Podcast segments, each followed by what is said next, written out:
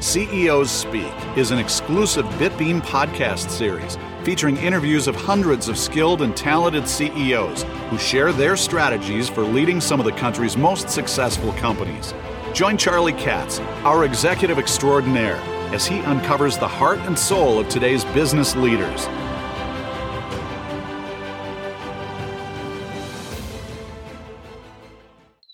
Today we have with us Jamie Strauss, who is an architect. He's a partner in the firm Raines and Strauss, a, a company that has quite diversified architectural projects, uh, from residence to synagogues to mikvahs to uh, office buildings, and he does it not only here in Miami, but he does it out of the country. Go- a global company as well. Welcome. Happy to have you. Thank you so much. I, uh, I'm curious. I'm always curious, and I always thought about this conversation.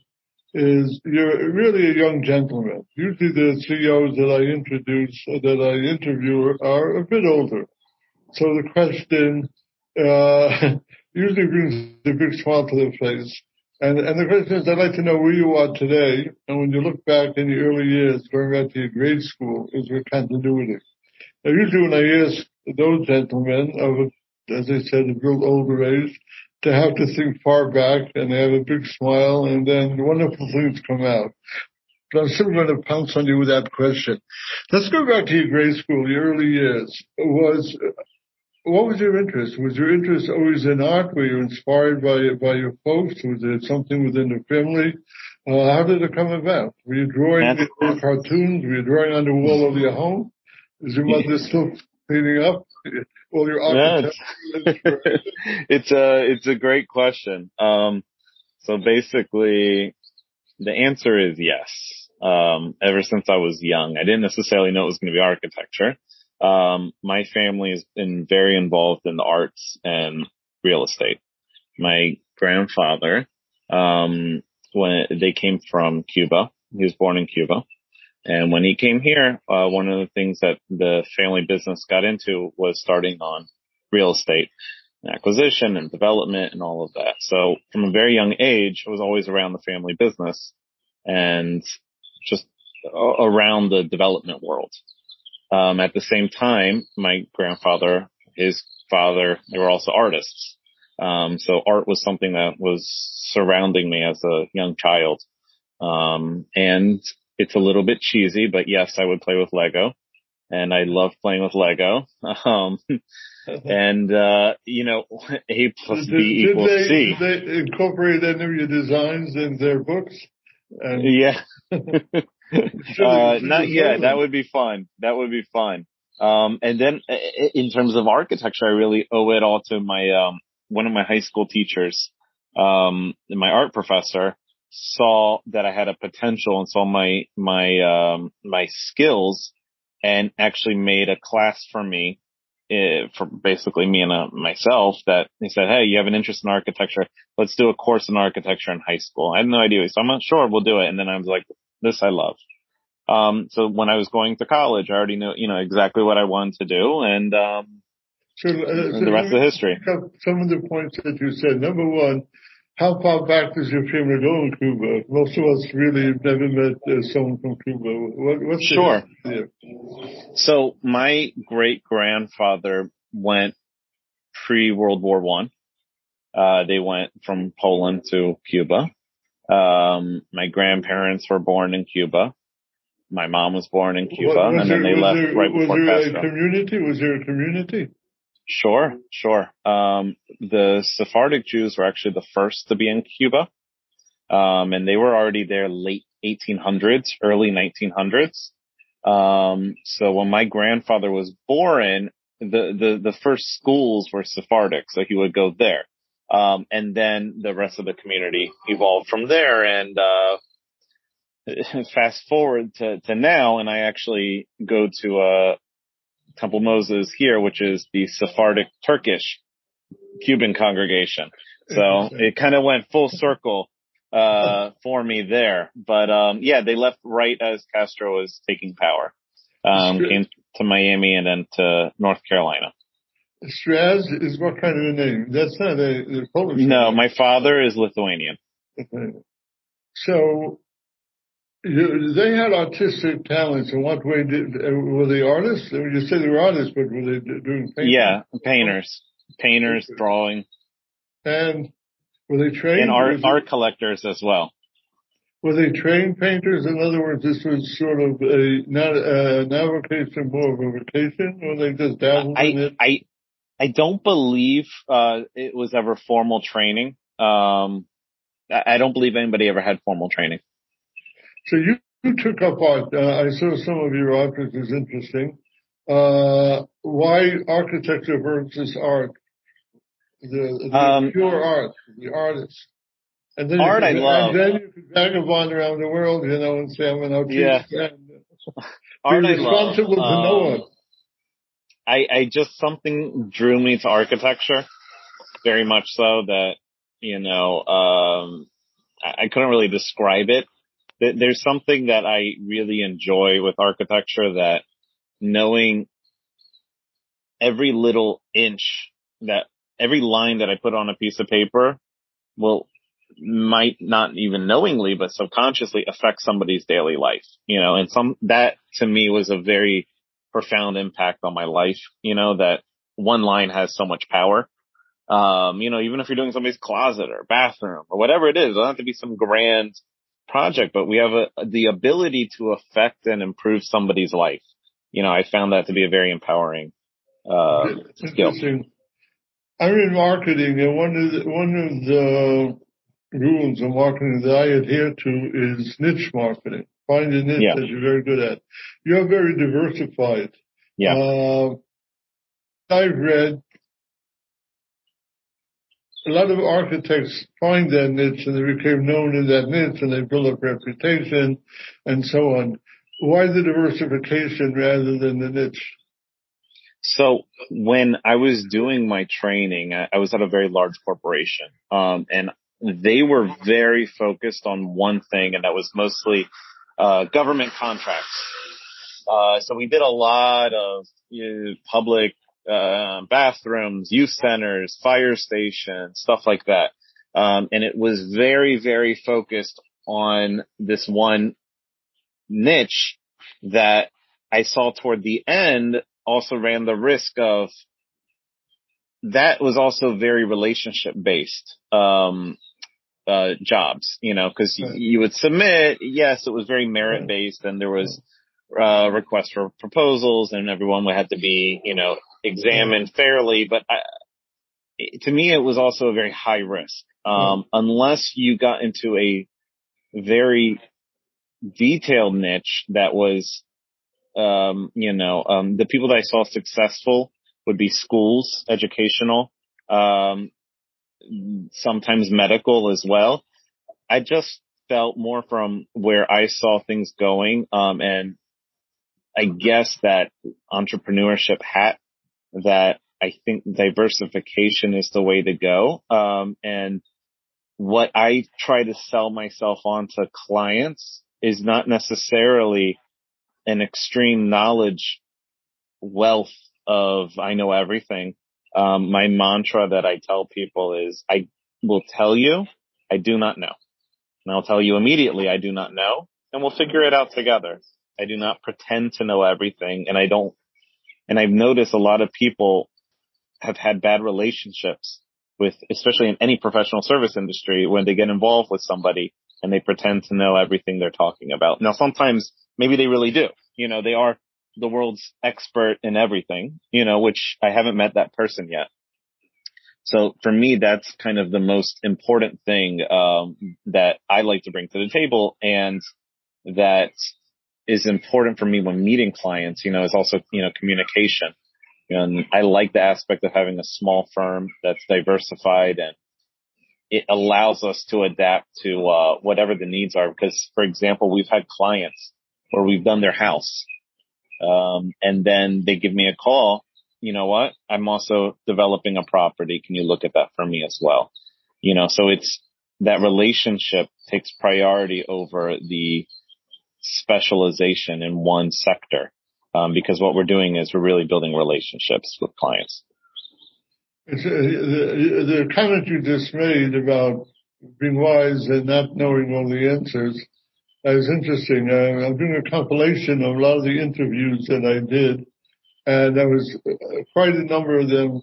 When asked, "What did you wish you knew before you saw it?" It was exactly that point that you don't know it all, and look outside for for advice and, and respect the fact that you have your limitations and there's only so much that you know and and and and look for mentors, look for guys, and keep on learning. It's very interesting. And a lot of them yeah. points that came through their experience. I just want to go back for a moment. So your grandparents were uh, artists, uh, going back, I think, two generations, where I understood it. Uh, your grandfathers.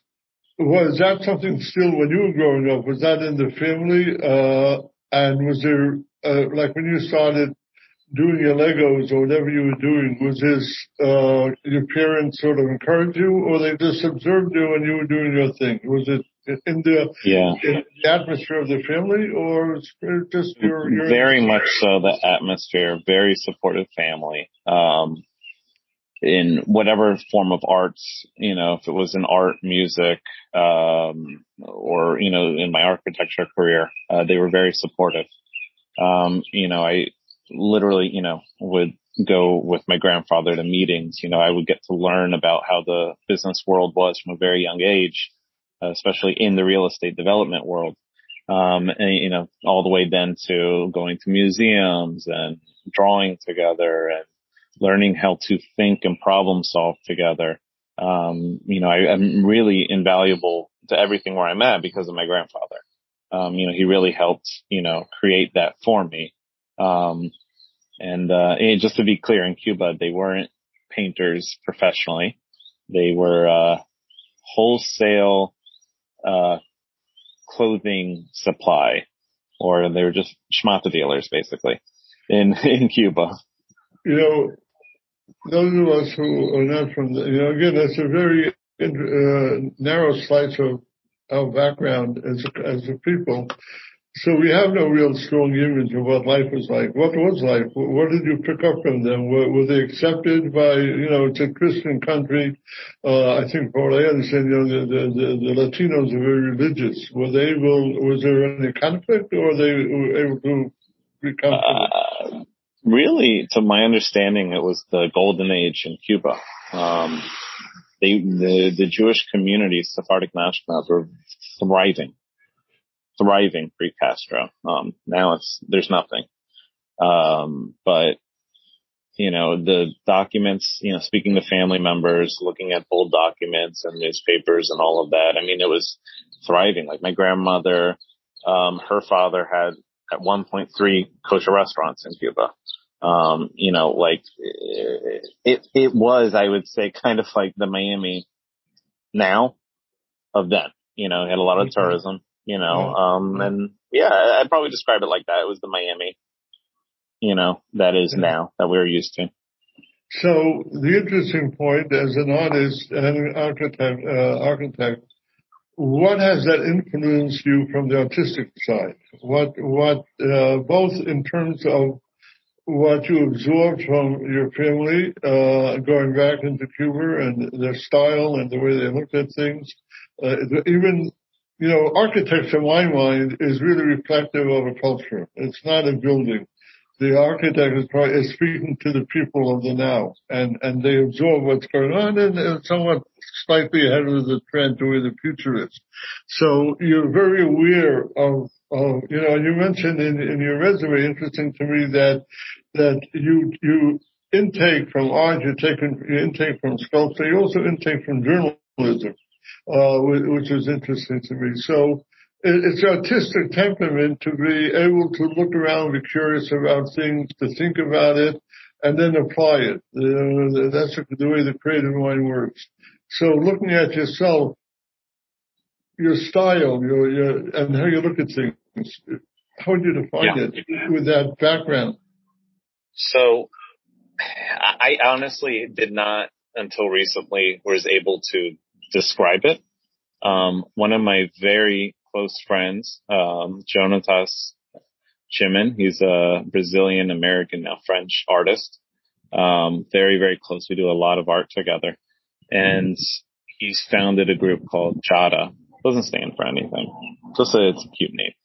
And um, really, you know, we started talking philosophy and art and all of that. And I described because something that I hold very important in my art and architecture is I, I don't. We we learn from the past. There's a reason why we have gotten to where we are in whatever it may be. You know, let's use a roof for example. There's a reason why we have developed certain roofs in different areas around the world over thousands of years.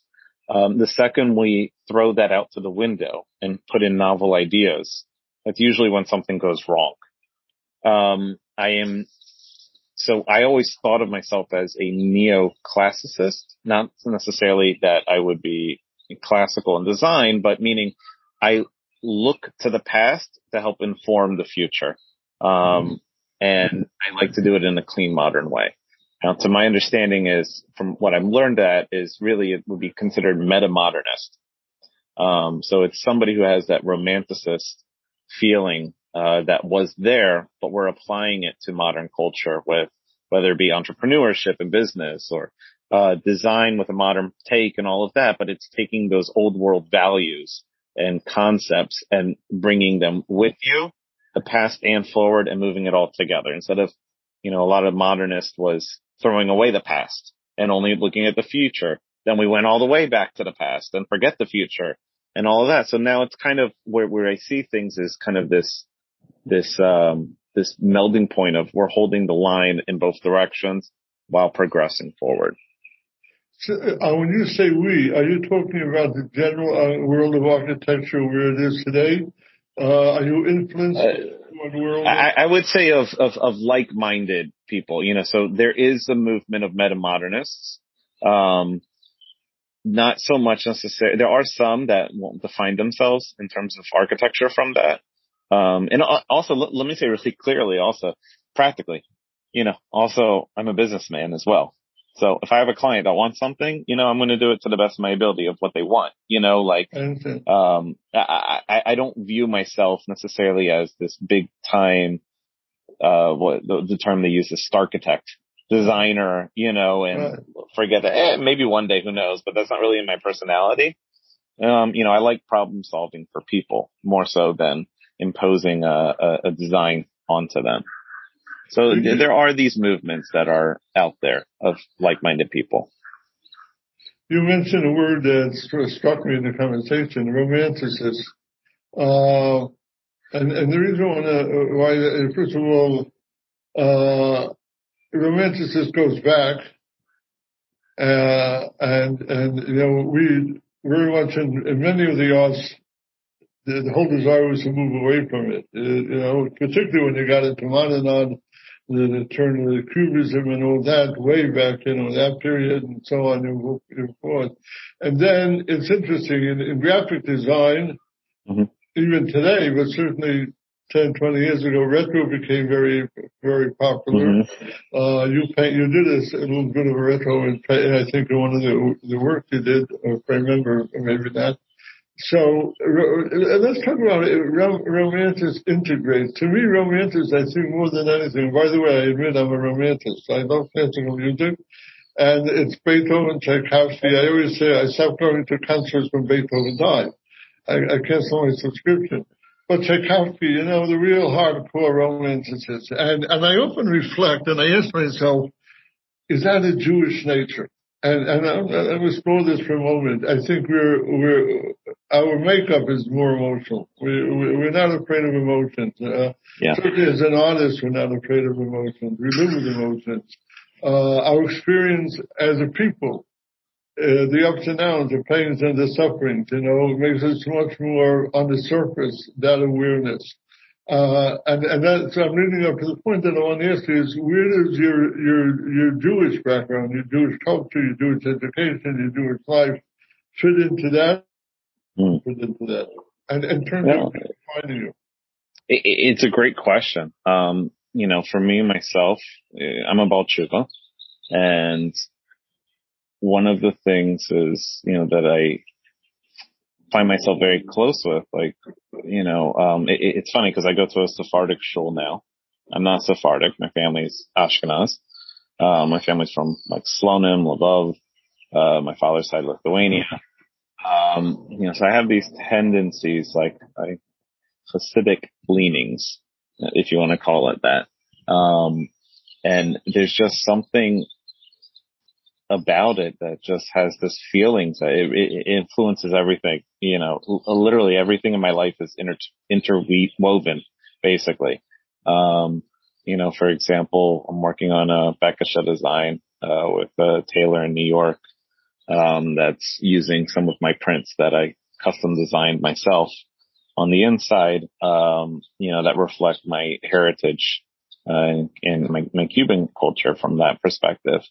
And, you know, it, it's, it's really, I, I can't separate any of it because, you know, I'll, I'll tell you if it's from me and my partner are both from and it's, you know, if it, it's a totally different perspective in conducting business. Um, where we find ourselves comparing to other people. You know, there are things that come up business wise that we just won't do compared to other people and we will lose business because of it. And for us, you know, it doesn't, you know, seem right. Um, from my art you know, um, a lot of my art is, at least my current series and thinking is reinterpreting, um, old stories and feelings in a modern perspective of how I see things, you know, because, you know, like, you know, my, my point of view is, you know, we've seen the same picture over and over again a million times. You know, uh, you have to speak for the generation of where we are now to get the you know, get this new, either new feelings or same feelings across. Um, it, it, it, I don't necessarily really see it as influencing my art and architecture or anything from that perspective as much as it is all interwoven into my life. Um, you know, I did a study in college on, you know, uh, what beauty is in architecture school. Um, and one of the things I wrote about after, you know, doing research is, you know, what will the base of English look like in the, when it, when it comes?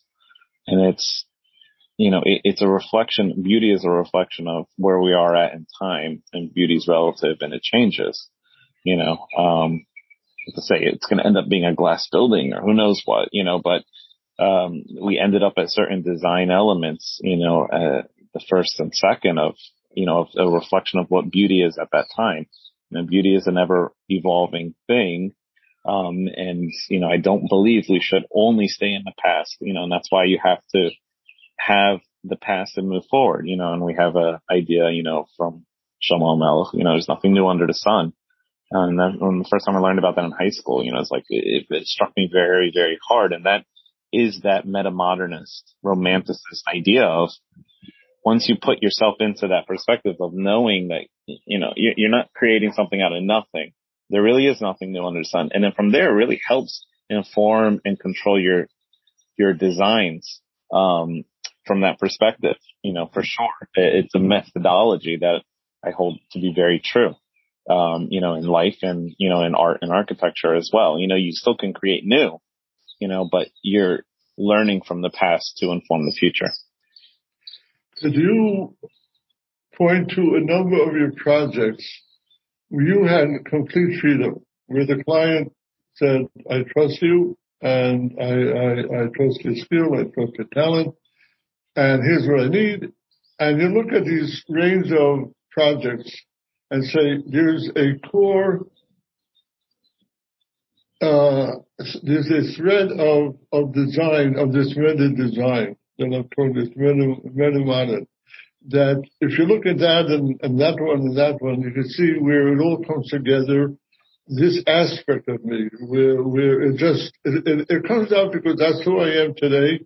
And it's the evolution of my upbringing, my education, my, my, my Judaism, all of them come together and you can see a continuity between a number of projects.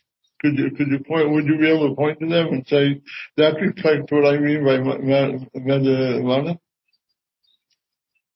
This is a very good question. Um, I would say one of the projects that I, I, I really enjoyed doing, um, is, I mean, there's several, but there's one of the homes that's called K Residence, and that's in Miami Beach.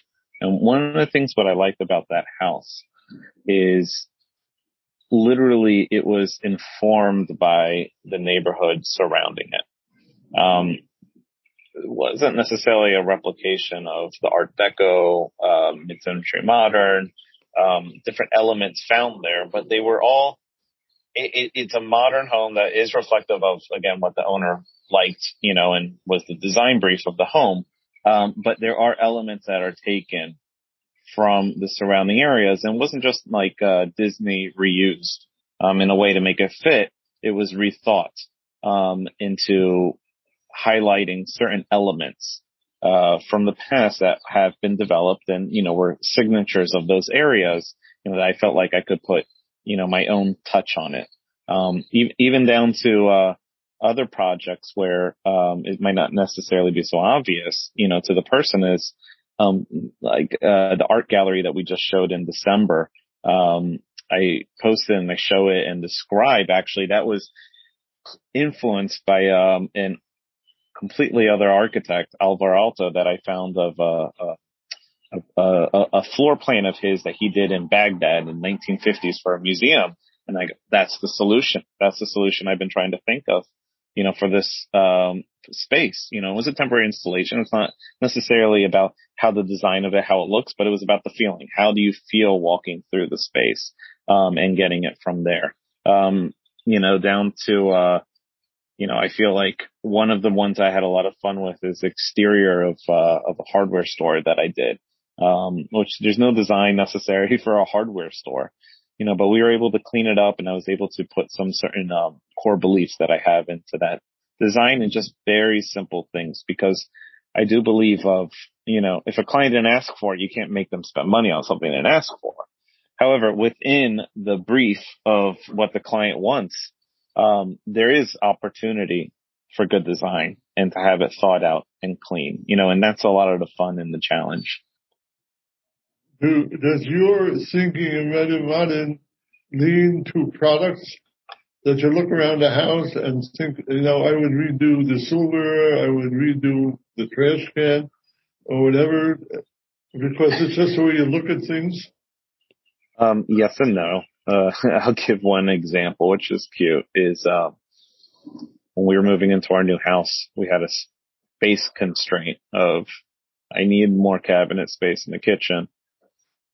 Uh, I need to find a pantry. I can't find anything. There was nothing, whatever. And I was walking in IKEA one day and I'm like, they had a, a shelving system that was like a roll up garage door and was made, it was in the office section hold on a second. That's perfect for the kitchen.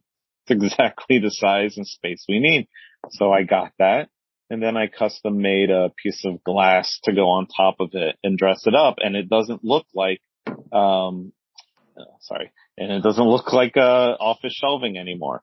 And it's everybody's favorite part of the house is, you know, I, I put effort into other stuff too with the house. And I'm like, everybody's talking about the IKEA rolling cat, you know, storage cabinet. I put a piece of glass on top of. I didn't do anything to it, you know, like that, that was it, you know, and that's the, that's the big hit. But, um, no, it's just, I find it with everything, you know, I have to have a say in it, you know, like even like, uh, I, I bought a new matzah cover for Pesach. I'm like, okay, but can we, can we modify it a little bit and make some changes? They were a little yeah, not I happy with me, but... I, I, I, was about to ask, uh, uh, is life difficult for you? Because every time you look at something, your mind starts running. I could simplify it. I could do this yeah. it. You know, it gets frustrating after a while. It really does. My wife's also very tired of me hearing how I would like to do things. uh, well, she didn't know it was coming along with the marriage, I guess. Yeah, exactly. yeah, I, I, just want to touch a little bit also on the fact that you go to a uh, Cuban, Sephardic, Turkish synagogue. Yeah. Which is really interesting. First of all, are, are there a lot of Turkish Jews in in, in the in Miami? I, I never. Yeah, sure. Yeah, sure. I, the funny thing is, I mean, it's sad, um, but you know, it's very, it's an interesting story. Is um, when I went to college here at University of Miami, um, and I was meeting people that said, uh, we're, we're Jubans also, you know, and I'm like, what's your name? Never heard of you, you know, and then I found out there's this thing called there were Sephardic people in Cuba. I had no idea because the, the communities were so separate. Uh, Unfortunately, they didn't talk. Um, so that's also one of the things that I'm very conscious of here is, you know, I'm trying to make, I guess make amends for, you know, you know, there's nothing wrong what they were doing. That was just common back in the day, you know, in the well, 30s, 40s, 50s. I think part of the reason why is I, I imagine because the customs are very different on both sides. Sure. And, and, and they're very strong in their customs. They are, but at the same time, like, you know, they were a big community in Cuba, but they were also still right. very small, you know, so yeah. I assumed in Cuba they would have had more of a connection. Right. Um, well, for whatever reason, you know, right. they weren't, right. you know, but I love it. It reminds me of home a lot, you know, a lot of the families and especially the older people remind me of my grandparents and, you know, it's, it's nice. I remember one night I lived in LA for quite some time and a very close friend of mine, the Colonel guy, uh, was a musician and his mother came to visit. I still never forgot that fr- Friday night seudah. The amount of dishes that she served, it was like endless. I think I'm still trying to lose weight from it. uh, so uh, I, am just wondering, has that sort of seeped into who you are, into who Jamie Rans is today? That fact that that culture, that synagogue, the people that you meet through that, is that uh, uh also? I would, I would say so because it kind of leads into my mentality of like, you know, I have my very strong family traditions. You know, at the same time, I'm also, you know, I, I acknowledge I'm a little bit of a cholent of everything, you know, and I love that, you know, and I love, especially in Miami, we have a very big mix of people that get along um, I, I, I think it's also you know artists are curious. They do want yeah. to know about everything, and and yeah. and and they're they're always sort of looking over there to see. Oh, that's interesting. Let me find out about that, and it becomes a part of them. You're also on the board uh, of, of Miami Design, or, or, you're on a board. Explain that. Yeah. Sure. Yeah, so that actually is a little old. I got to update that. Um, but for several years, I was on the executive uh, city appointee for the Miami Design Preservation League on the executive board. Um, one big problem we have, which almost every city of any age has, is uh, destruction of history. Um, and for example, the iconic view everybody has of Miami Beach of the Art Deco buildings in South Beach, you know, everybody uses for a graphic when they say Miami. Um, that was all about to be destroyed in the 70s, you know, and it take it took one activist to say, "Hey, we need a historic district here and to start." And you know, something I've struggled with, you know, of you know, listen, we're not really historic. You know, how old is Miami? We're not that old, 100 years. What is that? You know, but it is something that shouldn't be thrown to the wayside. I live in a historic district actually, um, in the community I'm in, you know, and you see there's great it, it, it's a big life lesson of just because not everything is, let's say, award winning, mm. but it's the collection of the whole, which is really the essence, you know, so it kind of goes into like, you're nothing special on your own, but you together with a group of people in a community, that's what makes something special. Um, so it was a very, it's, it was a very, um, important learning, uh, lesson, you know, being involved with that organization you know, and, and being involved in preservation as well. Um, you know, I don't believe, you know, things should stay stagnant and you preserve and, excuse me, and it's, um, you know, uh, we don't have that necessarily that type of history, you know, but it should be influenced again into the future. The same trope I've been saying over and over again, you know, but uh, it's important. I, I, would think that even a short-term history of 100 years is still a history and yeah. worth preserving because it's the city and and and letting go of the history is letting go of part of of the fabric of the city and and the importance of the city as a whole. And, and it's important also. It's not just the bricks. Right. It's uh, preservation could be bringing back what the culture was, what what it was. You know, so like for example, a lot of these areas used to be very walkable, mixed use, a lot of retail, and then the retails died over the years. You know, became more residential or whatnot.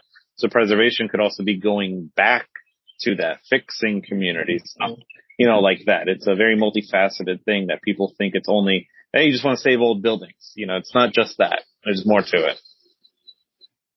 You are an artist, an architect by nature, starting at a very early age.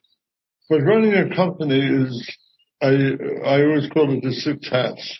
You're in a sense a, a CEO, or you're responsible for whatever employees that, that you have and salaries and cash flows and, uh, teamwork and, and morale and all of that.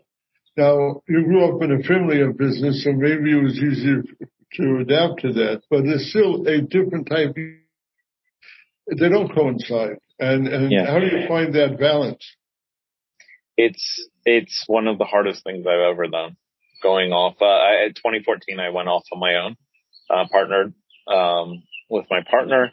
Um, running your own business is one of, it's a blessing and I don't want to say it's a curse. It's hard work. It's a lot of hard work that is involved. Um, and you know, you're, you're not just worrying for yourself anymore. You know, you, you have to worry about, you know, your employees and the other people from there. So yeah, I had a great backing from my family, you know, and, and coming from my old company where I was, you know, I had a, it was a blessing of a situation the company I was coming from was, it was a big hundreds of people sized firm that was actually bought out by an international company, but my department was small. So I got an experience of small firm and corporate at the same time, um, which was very informative in how I do a lot of my work, you know, nowadays is I know the correct way of how to do it for a small business and how to do it in a corporate sense. Um, and the hard part is sometimes finding the right thing to do and that middle ground, uh, for where you're at in your business. You know, um, obviously we're not a international large corporate, you know, monster like my old company, you know, but, um, you know, you still have to manage lots of things, keep people happy and all of that. But, um, that was probably the biggest influence was, you know, coming from my old company and learning how to do it. But it, for sure, it's been a learning process and always have to keep learning. I mean, it's, it's nonstop. You have to keep up with it. Interesting. It's another one of the things that the CEOs I interviewed put a tremendous emphasis on continue learning. You're always learning. You're always learning. 100%. How, and, and yeah, I, I, would think that one of the heavyweights on the shoulder running a business is a cash flow, particularly with an architectural firm because it's not scalable. You essentially have a project and a project complete and then hopefully you have another project in the wings, which means that a part of you has to be devoted to getting new business. Does that detract? How do you balance that aspect of your business? Um, it's extremely hard, especially when you're a small business and you are wearing multiple hats. Um, you know, again, that kind of goes back to the corporate world of, you know, in the ideal sense, I can set productivity percentage levels for every single person. I would put myself at a very low productivity percentage level, um, and just be networking and doing business growth the whole time. However, that's not really the truth you know, is I do have a lot of productivity that I have to do on my own as well, you know, for the business to function on a daily level and to grow the business. Um, it's hard, um, especially personality wise. I do not like networking. I never liked it at all. And also I've had some not great experiences doing the traditional routes of networking. Um, it usually does not even apply for architects, what I've noticed, um, where it does work for either smaller professional trades or real estate agents or, you know, it's just about getting as much people as possible. Um, it's a little bit harder, I find, for us, especially in a market where there is a lot of development. Um, there are a lot of architects. Uh, there's always somebody who's going to be cheaper than you, which is very, that's probably, I think that's my biggest challenge is there's always somebody who's cheaper. So it's, we spend a lot of time and this is what we're currently in process of, of educating potential clients of what it is you really should be looking for, you know, what to look out for, you know, what's a red warning sign when getting a quote from somebody else or whatnot and what we're really offering you. Um, so we do spend a lot of our time and that's something we're trying to develop on our end is that educational aspect uh, to better educate themselves of why to go with us. So we don't have to spend as much time doing those conversations. Um, and to be honest, we do end up hearing a lot from people who we quoted projects for. They didn't hire us and now they have a problem. And then we're there to fix the problem at the end of their project. So that does happen a lot. We do have some repeat projects and clients, you know, even though they're not scalable.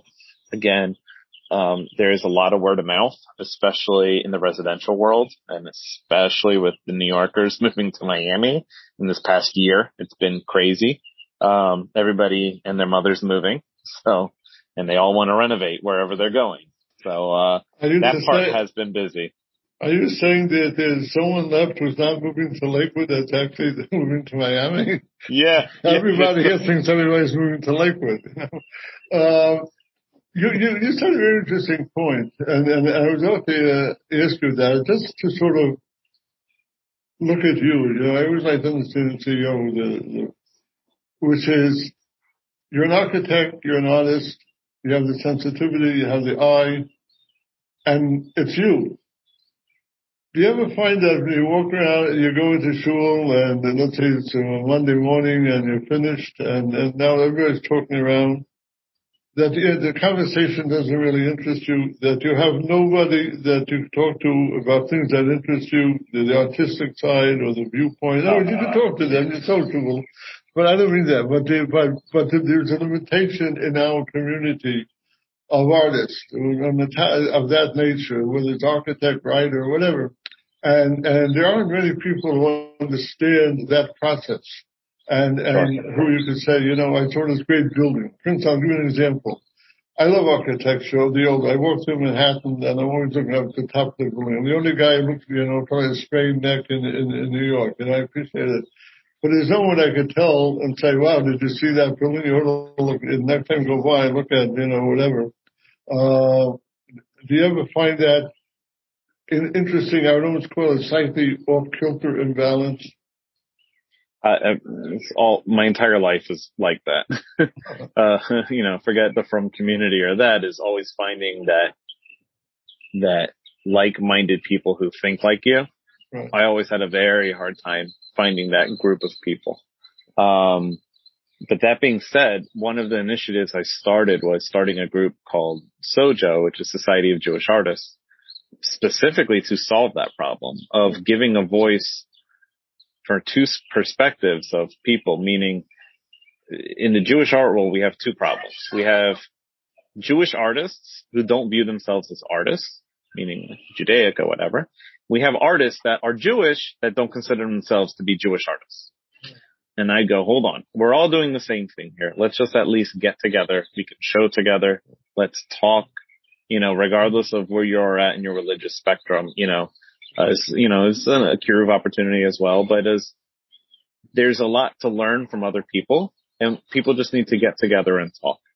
Um, and there is a lot of isolation for us in the world, you know, um, our art, we did a show during Miami Art Week in December and we had one of the fam, one of the uh, artists, uh, she lives in Argentina and she's like, this is a necessity for me because I don't have anybody here.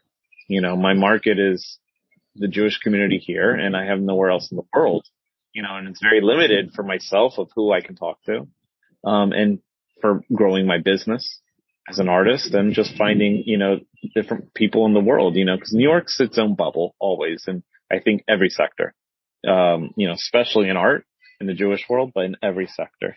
So I, I do have that problem more so in Miami. It's not so bad because there are a lot of real estate developers here.